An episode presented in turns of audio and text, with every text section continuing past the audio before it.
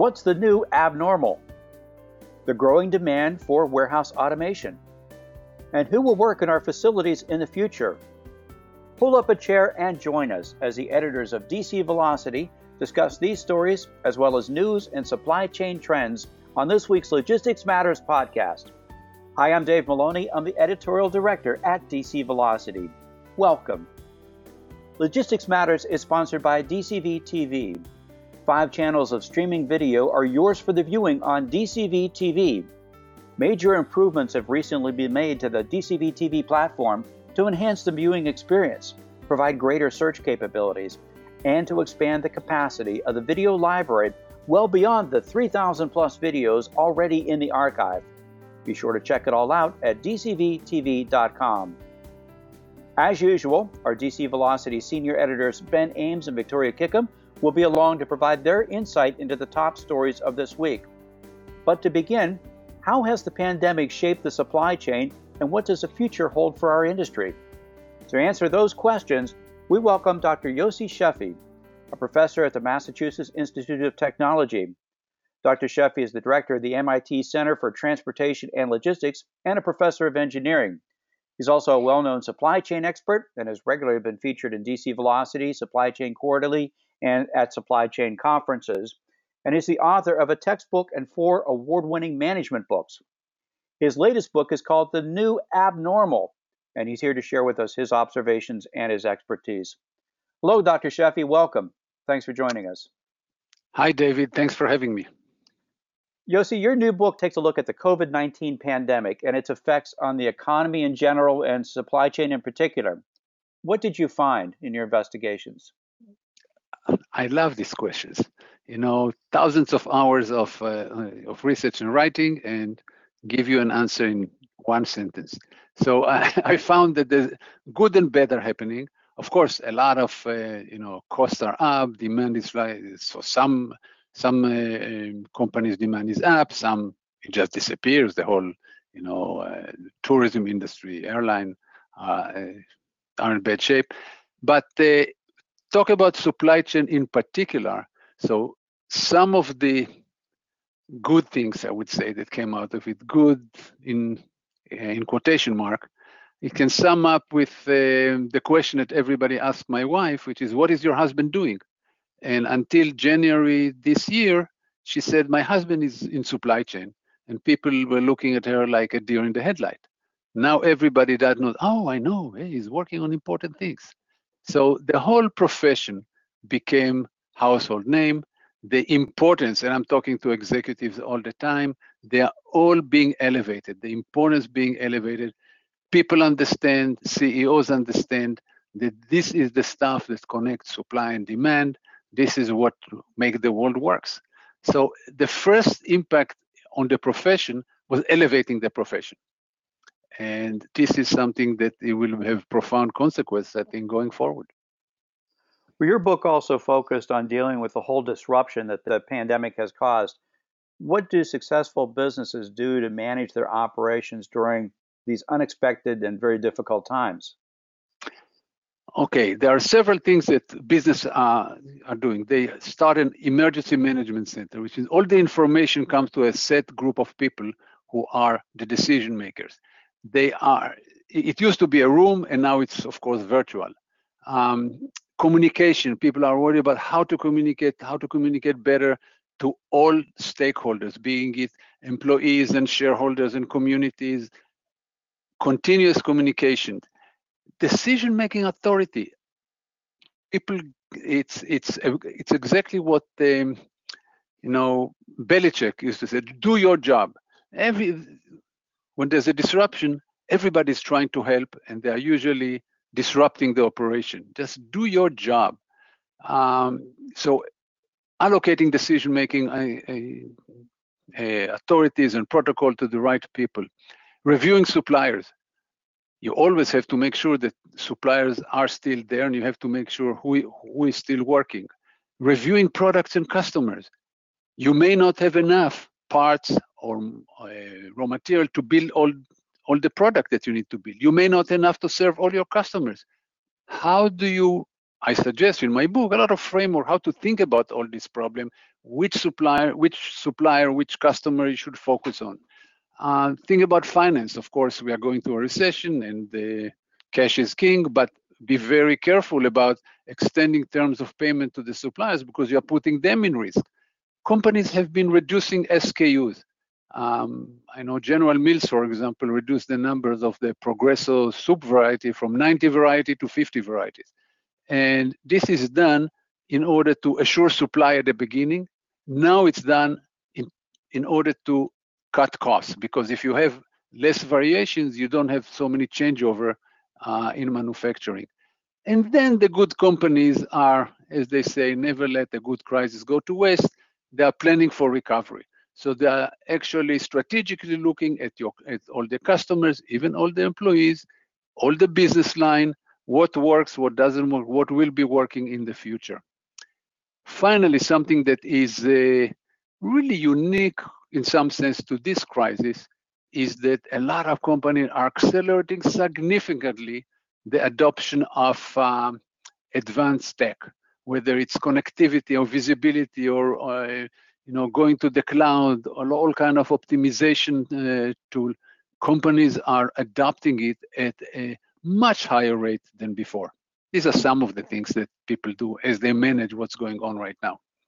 Yeah, that acceleration we have seen all over the supply chain of people who had projects that they were looking at doing several years down the road, but now realizing that they need to do that immediately. Can you give some good examples of, of what kinds of technologies those folks are looking into? Oh, we, we can talk about it a lot. Uh, some some simple one is uh, Domino, for example. Domino had uh, started developing just before the pandemic an app that allow allow for in-car delivery. Uh, people instead of uh, waiting at the uh, drive-through line, they set up um, an appointment and people come and put the pizza in, in your truck. Now they expanded it to hundreds of locations and in Q2 to 2020, which is my my last figures, Domino sales were up 16%, while Pizza Hut, Wendy, California, uh, California Pizza Kitchen are all out of business. So it's a dramatic change. A lot of it because of the use of uh, a, similar technology, by the way, is used by Chipotle. Instead of drive-through, they now have the appointment, which not only allowed them to work well during the pandemic, it allowed them to open a lot of new places because many zoning laws, uh, many zoning regime don't allow for drive-through window because they don't like the lines. Now they don't have lines; they just have this uh, uh, disappointment. But it's as simple. I can go on and on about companies with sophisticated optimization, tying it to um, uh, to uh, to visibility and being able to optimize in real time and avoid a lot of expedited freight, for example. A lot of the uh, automotive, I know GM and Ford have been using uh, software like this. So we can go many, many examples on, on that count. We've also seen a great deal of increase in the desire for companies to move towards more, more automation within their facilities, whether that's robotics or other kinds of automation. What have you seen through the pandemic, and how and has that seemed to be accelerated as well? Big time.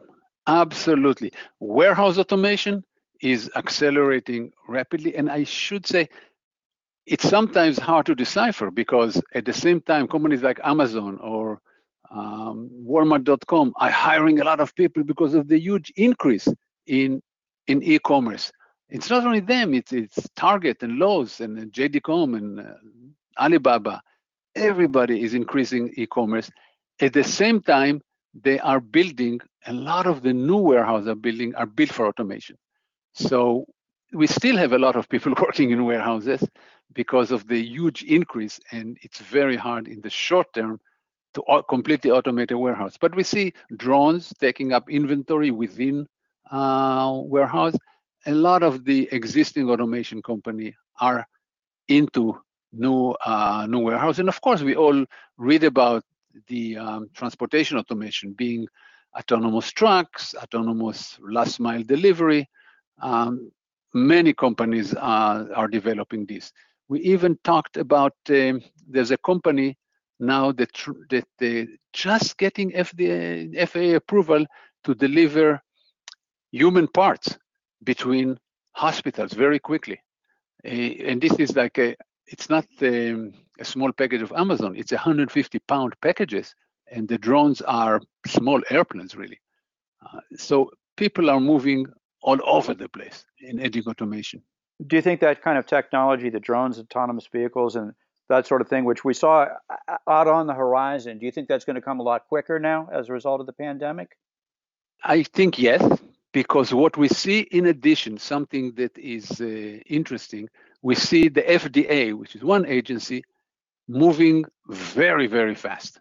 You know, with the with the vaccine, with all kind of pharmaceutical, they are moving. Fa- we see the FAA moving fast. You see what's happening with Boeing. They are now about to uh, approve the um, the 737 again. Uh, so we see federal agencies also moving fast, not only with Operation Warp Speed, but in general. So One can only hope in this. One, it's very hard to make statement about large bureaucracies like the federal government, but it seems that the that this is moving and the United States will stay behind.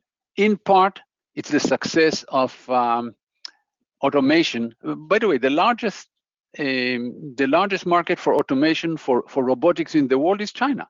China has now by now 37, 38% of all the world robots. So and they are and it's increasing. So even just the competition with China will get the um, the United States agency, I think, to open their eyes and start releasing and start experimenting with uh, all kind of automation, all kind of vehicles, all kind of drones, all kind of last mile delivery robots, whatever. It'll certainly be fun to watch. In your book, I yeah. In your Go book, ahead. you did talk about um, how business has been coping with it. You gave a couple of examples. Are, are there particular stories that struck you as seem to sort of encapsulate what what companies were facing and and what were some of the successes that people saw through this pandemic? Yes, but we saw how big companies are adjusting. But I also have some example for small companies, for you know, family companies. That give you one example. It's a local companies that we found out personally because somebody recommended. It's a basically husband and wife company. They had 20 trucks and they used to serve uh, institutions, so universities and uh, and restaurants basically, and in industrial parks. On in March 2020, the business went down 96%. So oh, the only thing that stays are prisons because they used to serve prisons as well. Uh, they are right here outside Boston. So they pivoted on a dime to start serving consumers at home. Now, you're talking about people who never had a website, never took order online. So we kind of followed them. Uh, and it began with they just said it was like a PDF that they, that they sent you an email when you want when they wanted you to know what they're selling. And then it became a website and you had to call them when you saw something on the website and then it has pictures on the website, and then you could click on the web in the website and uh, and get the order. Then they had tracking and tracing. All of this moved in about three weeks. They moved from nothing, maybe four weeks. They moved to nothing from being able to serve consumers. And so, to me, this is an example. Now, small companies, of course, can move on a dime, and this is an example. But many of the competitors failed and they moved very quickly. So it was interesting to see.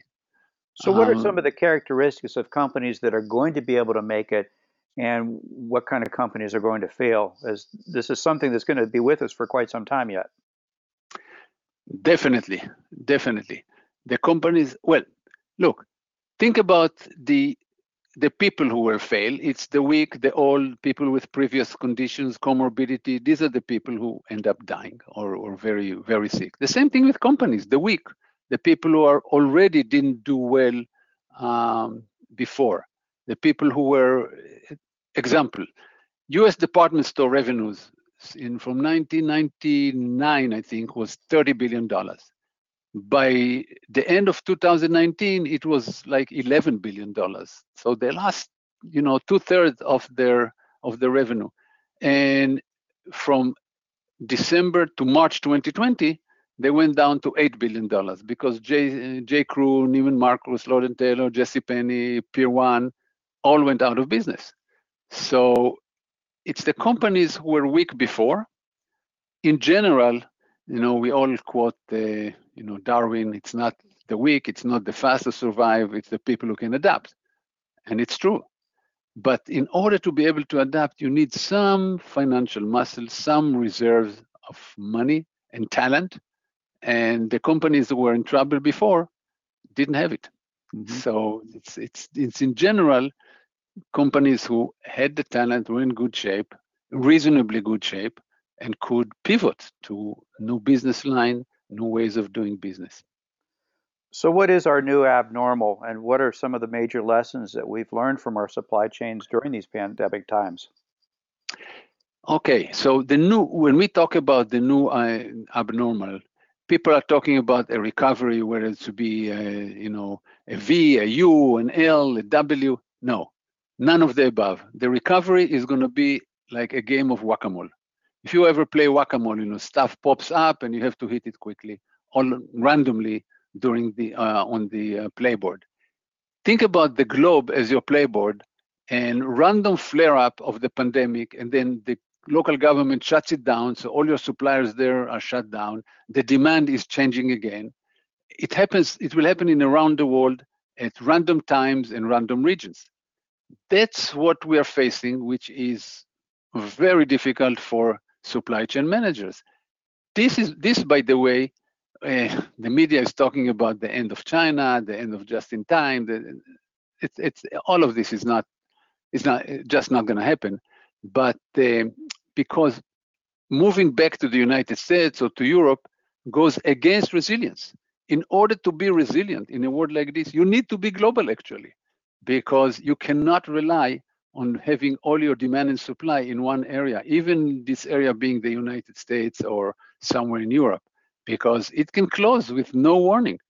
So you need to be spread all over the world. You need to have suppliers in more than one places. You need to have factories in more than one place. So this is how I think, of course, this is only one aspect of um, what the world is going to look like in the next year, call it year for sure, maybe a little more, depending on the efficacy of the uh, of the vaccines that are coming out. We just we just don't know if these vaccines are going to be like the flu, which are only 60, 70% effective, or are going to be 90 to 100%. Nothing's going to be 100%, but whether it will be high 90s, uh, because we have a lot of vaccines that are based on new technology, which were never tried before. So we just don't know. But meanwhile, clearly for the next year, at least, if not more, it will be a whack-a-mole recovery. And we see, by the way, we see Europe flare up popping again. We see in Asia flare up uh, popping. Of course, the United States, they say what, 40 states now are in the red zone. Uh, it's a it's an issue. To close out, you talk in your book that there may be a new roaring 20s. What do you see for the future and for the next opportunities that are out there for supply chain managers? Yeah, first of all, as I said, supply chain management is becoming the new the new finance or the new marketing, a sexy profession that uh, people are going to come to. By the way, we see application for our supply chain management program go to the roof. Um, and other schools also see it. So it's uh, people are, you know, the word is out, so to speak. When I talk about the Roaring Twenty, I think after every big, you know, we had we had the Roaring Twenty after the after World War One. We uh, we had the Roaring Twenty. We had a huge after World War Two. We had some of the best uh, growth in the United States ever. You know, in the 50s. This is almost like a war this is uh, something that affects the entire world. And out of this, I think people will come with a new sense of um, work, wanting to grow, realizing that the world is a lot more vulnerable than they thought. So they'll be less compliant. I hope so. This was more aspirational, I should say, than uh, factual. Well, let's hope you're right with that. If someone wanted to get your book, Yossi, where can they find it?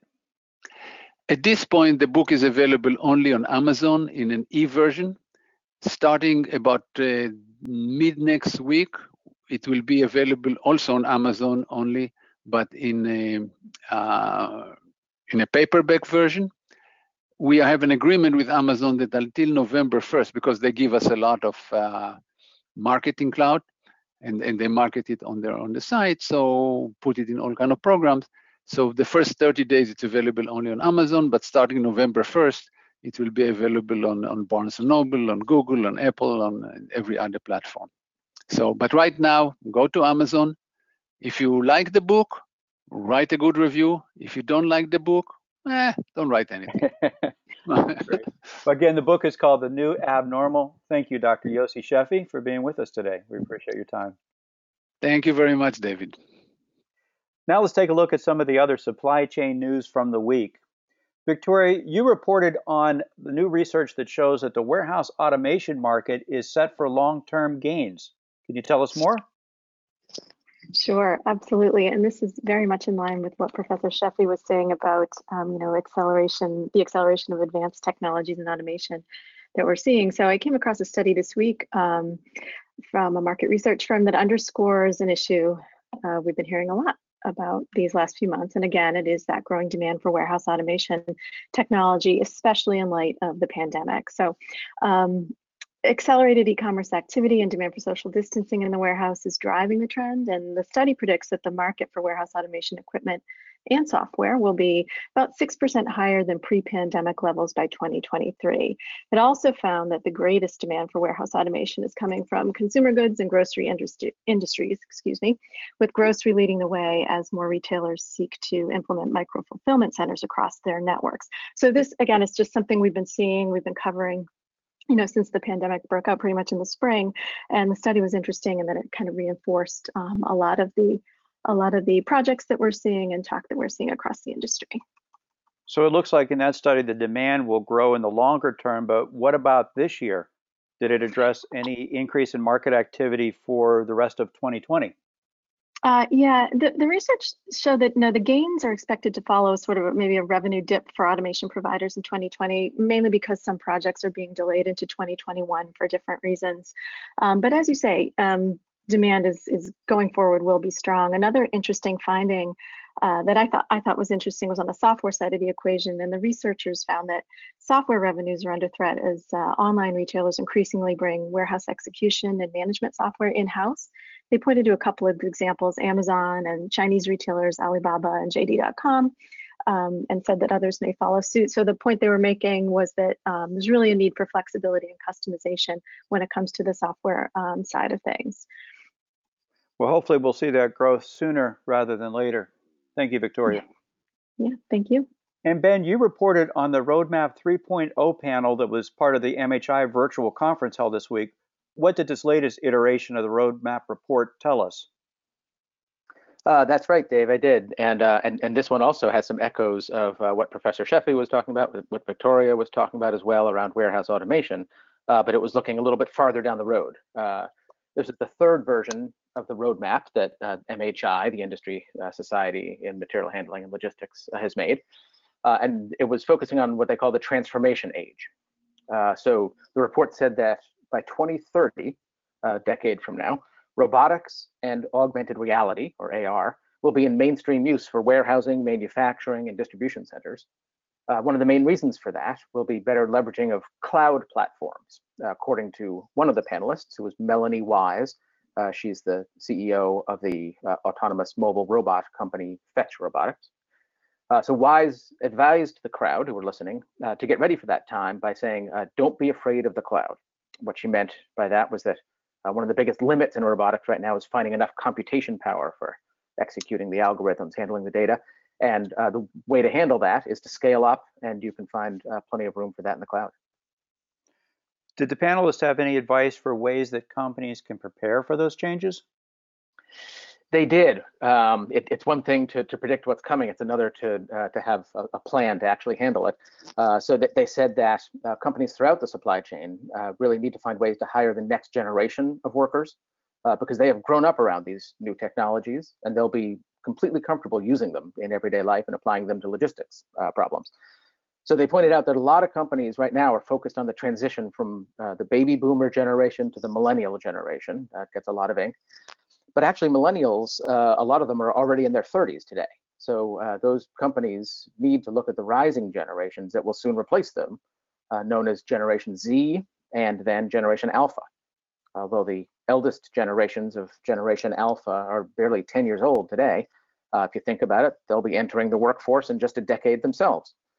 Uh, so that workforce of the future will be more diverse, uh, more dispersed in terms of remote working, and uh, more highly skilled than their predecessors. And that was according to another of the uh, people on the panel, who's Brett Wood, the CEO of Toyota Material Handling. And Wood talked about some ways that material handling firms can adjust their hiring strategies to recruit and to retain that those new generations of workers. Um, for example, they have to emphasize the company's uh, sustainability policies uh, and also uh, make a point of being what he called good corporate citizens um, through steps like offering employees paid time off uh, if they want to volunteer at local charities. Uh, so it's going to be interesting to see uh, over the coming decade if companies will take some of those points of advice as they really try to reshape themselves to handle those new technologies. Well, as always, workers are the most important asset that we have, so it's uh, critical to create that good environment for them to work in. Thank you, Ben. For sure. We encourage listeners to go to dcvelocity.com for more on these and other supply chain stories. Go there to check it all out. Thank you, Ben and Victoria, for sharing highlights of the news this week. Thank you, Dave. Yeah, my pleasure. And again, our thanks to Dr. Yossi Sheffi of MIT for being with us today. We encourage your feedback on this topic and our other stories you can email us at podcast at dcvelocity.com. We also have a special free offer for our listeners. You can get a complimentary copy of this year's State of the Retail Supply Chain Report. This annual review of retail supply chains is, is, the result of research collaboration between Auburn University's Center for Supply Chain Innovation, the Retail Industry Leaders Association, better known as RILA, and DC Velocity. This ninth installment of the study covers highly relevant topics that impact success or failure in the hyperspeed omni-channel retail environment. So download your free copy today by going to dcvelocity.com/retail. We encourage you to subscribe to Logistics Matters on Apple, Google, Spotify, Stitcher, and Apple Music, or wherever you get your podcast. Just search for Logistics Matters to find us. Our new episodes are uploaded each Friday. And we'll be back again next week with another edition of Logistics Matters when we'll look at freight markets. So be sure to join us. Until then, please stay safe and have a great week.